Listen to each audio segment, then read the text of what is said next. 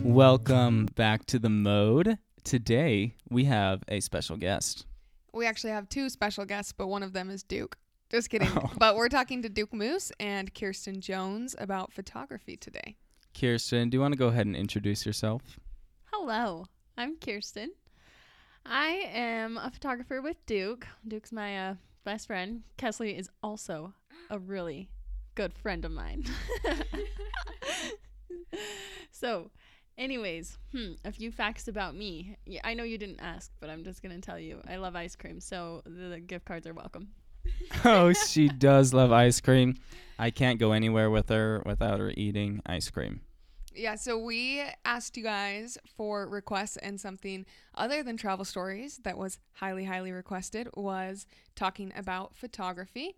And I mean, I'm biased, but Duke and Kierstin are who shot my wedding. So they're basically the best photographers. And we had you guys ask a bunch of questions, and today we're going to talk to them about them. You've all been waiting for a photography podcast episode, and we are here to deliver. So let's jump right in. Okay, so the first question, which I'm pretty sure you hate this question, but a Love lot of that people, we're starting out with it then. a lot of people asked, when did you guys start shooting, or how did you start being a photographer? I've answered this question about 7,000 times. Um, so I'd love now to Now you s- just get it out of the way for everyone. I'd love to set the record straight, actually. Yes. Thank you, Kaestle. I'll go first. You're a If little that's okay. sassy. Oh, that's my character. Typical. So I basically started taking f- wildlife photos um, up in Yellowstone and Grand Teton. And then my older sister, Kaestle, forced me to take portraits of her for her Instagram. Hmm. he used to say, "Turn around, no one wants to see your face," and Well, then take a picture of the back of my head. That was This during is true. That was is during my adventure phase. So I took her portraits and then I decided that I wanted to be an adventure photographer with like a photo of a girl with like landscape. All right, that was short lived. Then I started taking portraits and senior portraits, and then eventually it just went into weddings. Yeah. Okay. I started photography about seven years ago, and I started in high school. Um, I just was taking photography classes and had the opportunity to do an internship with another photographer. She did studio photography, which was not up my alley, but I still, you know what? I learned how to vacuum really well. That's what she had me do. so, I did learn. I did watch some like photography videos during it, but um anyways, so then from there I got a nicer camera and just basically taught myself. I did a couple weddings, second shooting so that I could kind of see, but mostly it was just trial and error and yeah. Do you have something to add, Duke? You're looking very No, I'm just ready to tackle the next question. okay. Um, what camera body and lens are your favorites to use? All right, so a popular wait, what's that phrase? Contrary to popular belief, I Very good. I think that I only need one lens. I only have one lens, um, which is the Canon 35 millimeter lens. I love it. Um, when you shoot with a 35 millimeter, it's basically just how it would look in real life if you're looking at it. So you kind of know what focal length it's going to be before you even put the camera up to your face. And I also use the Canon 5D Mark IV body. Okay, so Duke has kind of converted me because I used to use a 50 and that was all I shot with. And then I tried out his um, Sigma 35 when he had that one. And I was like, oh my goodness, I want this lens. So I had, at one point, I had a 50 millimeter and a 35 millimeter. And then I ended up just using the 35 millimeter all the time. So ended up selling my 50 and I use uh Mark III. So I know, I know. Duke is Duke is mad about it, but don't worry. We're gonna purchase a Mark IV. We're all gonna be on the same page. The only reason I'm a little bit upset about the fact that she uses a Mark III is because I have Kierstin second shoot weddings for me all the time. And the way that colors are produced in different camera bodies are like very different. Every photo that Kierstin takes, even if it's the same exact settings, has more of like a red tint to it. So it makes editing really challenging. So skip the cheap ones, go for the more expensive. Mark IV is the one. Wait, is that the difference between like I don't I don't know the difference between those. It's like the difference between an iPhone 8 and an iPhone 10. Portrait mode versus just having normal. Portrait mode versus just that 2x zoom, yeah. Okay, so since you were talking about the challenges with editing, um, there were a lot of questions about presets. Um, so how do you guys get your presets to work on every photo, um, or like how do you figure out your style? I feel very passionate about presets, and here's what I have to say about them working on every photo. No preset will ever work on every photo, and no. Hold on, this is Kaestle. Except for my mobile presets, they work on everything. Just kidding. no photo, no preset, I know. no Giggle. preset will work on a photo with just a one click edit, which a lot of people think that a preset you can just click it and it magically changes all of the colors and lighting to be perfect, but that's not the case. Every photo that you take, it could be even right after you took another photo, like seriously, right after, could have different lighting, different this, different that, that you have to adjust on the preset. Um, so when you're editing, you have to edit every photo, even though you use a preset. The preset is just a base filter so that everything has the same look. Yes, and becoming super comfortable with the HSL sliders has changed my life. It is something that every photographer should use, and it will make editing a lot easier. Um, as far as how I found, I don't know, the style that I liked, I just knew that I liked warmer colors, and um, yeah, so I just kind of went with that. I just want to look golden, you know. Who doesn't want to look golden? Can't relate. Yeah, I know. um, me and wait, me and Kierstin like to call ourselves the fire and the ice because Hmm. Kierstin has a very warm editing tone and I have a little bit more of a cold editing tone. So we call ourselves the fire and the ice, which is also known as the best of both worlds, Hannah Montana 2008. Well, well, I appreciate that, but I remember when when Duke first started editing pictures of me, I would always be like, "Can you make me look tanner? Can you make me look tanner?" But then I looked like I had a spray tan because he knew what looked better, but I just always was like, "I'm looking so white." And so I understand the goldenness, the wanting the golden. But now I love it, but you know, it just took some getting used to. Yeah, I think Duke has perfected the like I don't know. His the skin tones are still they're pretty warm, but the the rest of the photo is usually pretty cool. So it's not like you look like washed out or you know, or blue, you know. You're not ice completely. yeah. Every photographer's style changes as time goes on, and I actually have been looking into this recently, and I went back and looked at some of what I don't know. I thought you were gonna say you were gonna change your style, and I was like, "Don't." please."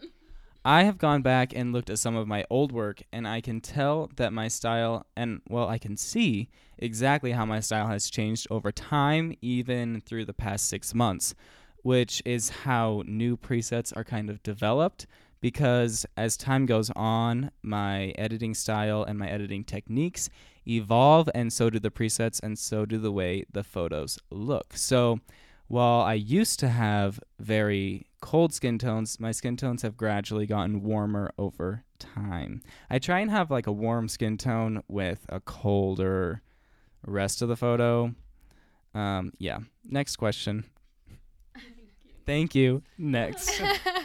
okay, the next question. This is kind of a jumble of some of them, but I can't ask every question. So, uh, how do you know how to price, and also how did you start making money? Like, when did you go from shooting for free to shooting to charging people? Okay, well, it's good to start um, by doing free shoots because you're building your content and um, you have things for people to look at. But once it gets to be too much and there's too many people, um, then you should start charging. I mean, you shouldn't even wait till that point. You should only do a couple free shoots and then jump into charging. And don't start by charging a lot, but the higher the demand, the more you're going to need your need to raise your prices. And like for Duke, his demand was crazy, like right off the bat. So he was able to just basically charge whatever and people would pay it, you know. And so and for me it was more of a gradual thing and also a confidence thing. Like I was worried that I was going to be charging too much and um, I wasn't going to book um, shoots. So I, honestly, Duke kind of gave me the confidence to bump him up because um, he would tell me that I could, and then I started doing it, and I was noticing that mm, the same amount of people were booking, and so I was able to even bump them up more. So, yeah. In my opinion on pricing, I feel like you should do a couple of free shoots to build your portfolio. You know, call up your best friends that are dating and take pictures of them. But then once people start reaching out to you for you to take photos of them, that is your signal that you should start charging. It can be as little or as much as you want, um, but that is kind of when you should start charging, and your prices should go up, as Kierstin was saying, when the demand goes up. So if you want to be happy in life, don't accept seven shoots in a week. I've made that mistake. Um, if you're starting to book out so many shoots, it is time for you to raise your prices so that you can do half the work and make the same amount. So next one is did you guys work um people asked if you worked other jobs while you started doing photography or if you just like jumped in fully committed? Um, so I was 12. I have never worked another job, but I was about to work at Lagoon um, my first year of doing photography. Please explain what Lagoon is. Not everyone knows. Uh, Lagoon is basically like a family owned amusement park here in Utah. It's about five minutes from my house. And a lot of kids in high school will work at Lagoon as their first job. And in fact, when I was younger, I wanted to be a roller coaster designer. So it only made sense for me to want to work at Lagoon. I could Anyways, see it. yeah, I went to my first two days of training, and then I asked them about how time off worked and if I'd be able to get time off because I knew I was going to be traveling a lot that summer, a lot for photos. And they basically said that I couldn't take that much time off, so I quit on the spot and went full time into photography. That's good. You have some experience with quitting. I have lots of experience with quitting, not as much with jobs. But with the gym, mainly. Mainly, you just don't ever start. So I heard your New Year's resolution podcast, and that's not going well. Neither is my dieting. I know. I know we have a bet going, and it's not going well. I'm gonna get chipped tonight. I'm going to start working out while we're doing this podcast. Okay, so I did work a job while I got started into photography. I worked at Okay, for those of you who know me, you know I love Mexican food. So it just made sense to work at a Mexican restaurant. And it was like a nice Mexican restaurant in Ogden, you know. I would take chips and salsa home regularly. It was fantastic. Um, but it got to the point. Okay, so I started as a hostess and kind of worked my way up. And then I started serving, which was great. But I started working, I started editing photos while I was a hostess. Like I would be hostessing and people would be coming in and I'm just editing my photos up front. And so when it got to that point, I realized that I should probably just take it full time, which is what I did. And I was super nervous because like with a job like that, you are you have a set income, I guess, every week and it can be um, different with photography, but it ended up being perfect. So Okay, next one is what are your biggest goals with photography? Kind of a hard one. Um, that is a hard one. Um, but I have so many goals with photography, and just like with presets, goals are always evolving. Um, you guys heard a lot of my photography goals in the New Year's resolution podcast, but basically, my goals are always to be growing my online following, always to be um, increasing my demand so that I can raise my prices, and also just to stay inspired um, and keep shooting unique things that um, get noticed. Those are kind of my goals and also to sell presets and yeah, you know, you know the drill. Okay. so I don't know. My goals with photography are um, I obviously want to continue growing, but I think this last year it was so crazy and and this year will be different because I did raise my prices. Um, but I just want to focus more on the client and um, giving them like the best possible experience and becoming good friends with them and making them feel like they are so comfortable and we're best friends and we can still hang out after photos, you know, and um, just making them feel like we actually have a good relationship. And um, hope eh, because that in return will, uh, I mean, people are going to tell other people about you and they're going to be like, oh my gosh, it's we're best friends, you know? And so um, it's also good. And then I think that's probably it for now.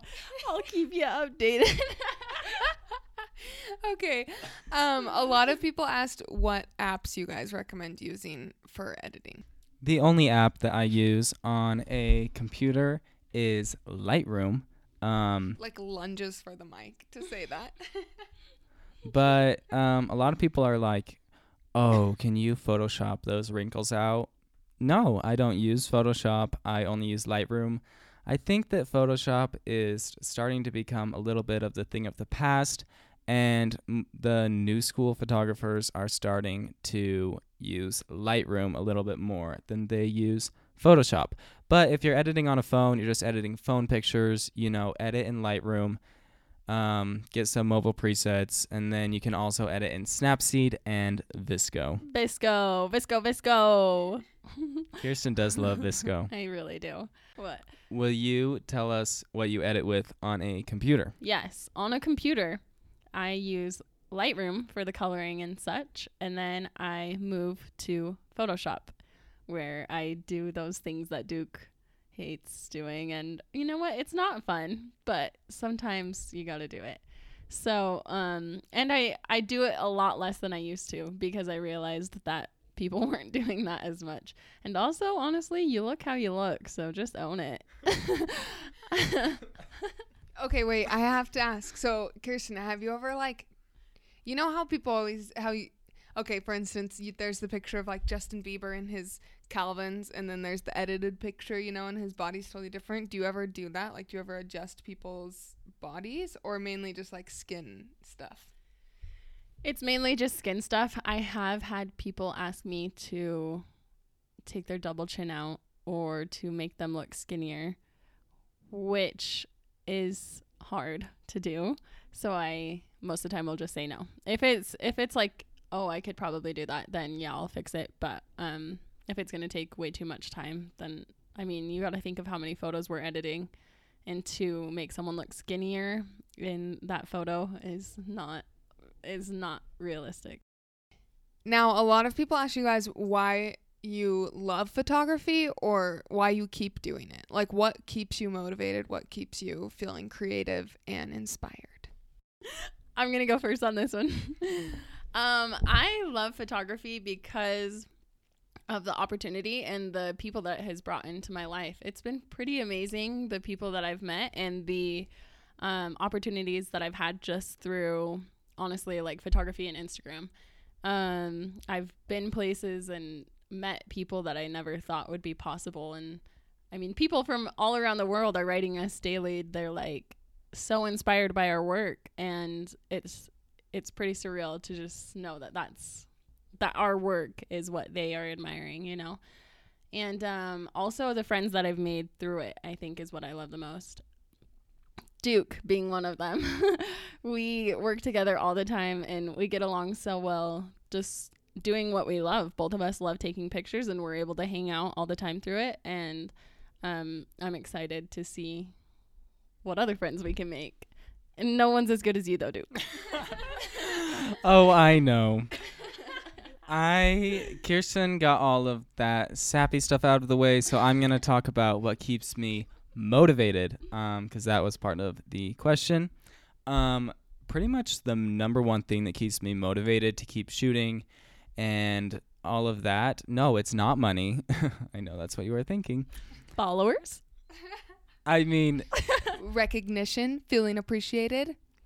all of the above. Gucci. Social media keeps me so motivated. There's nothing I like more than sharing a photo and hearing feedback and seeing how like people respond to it.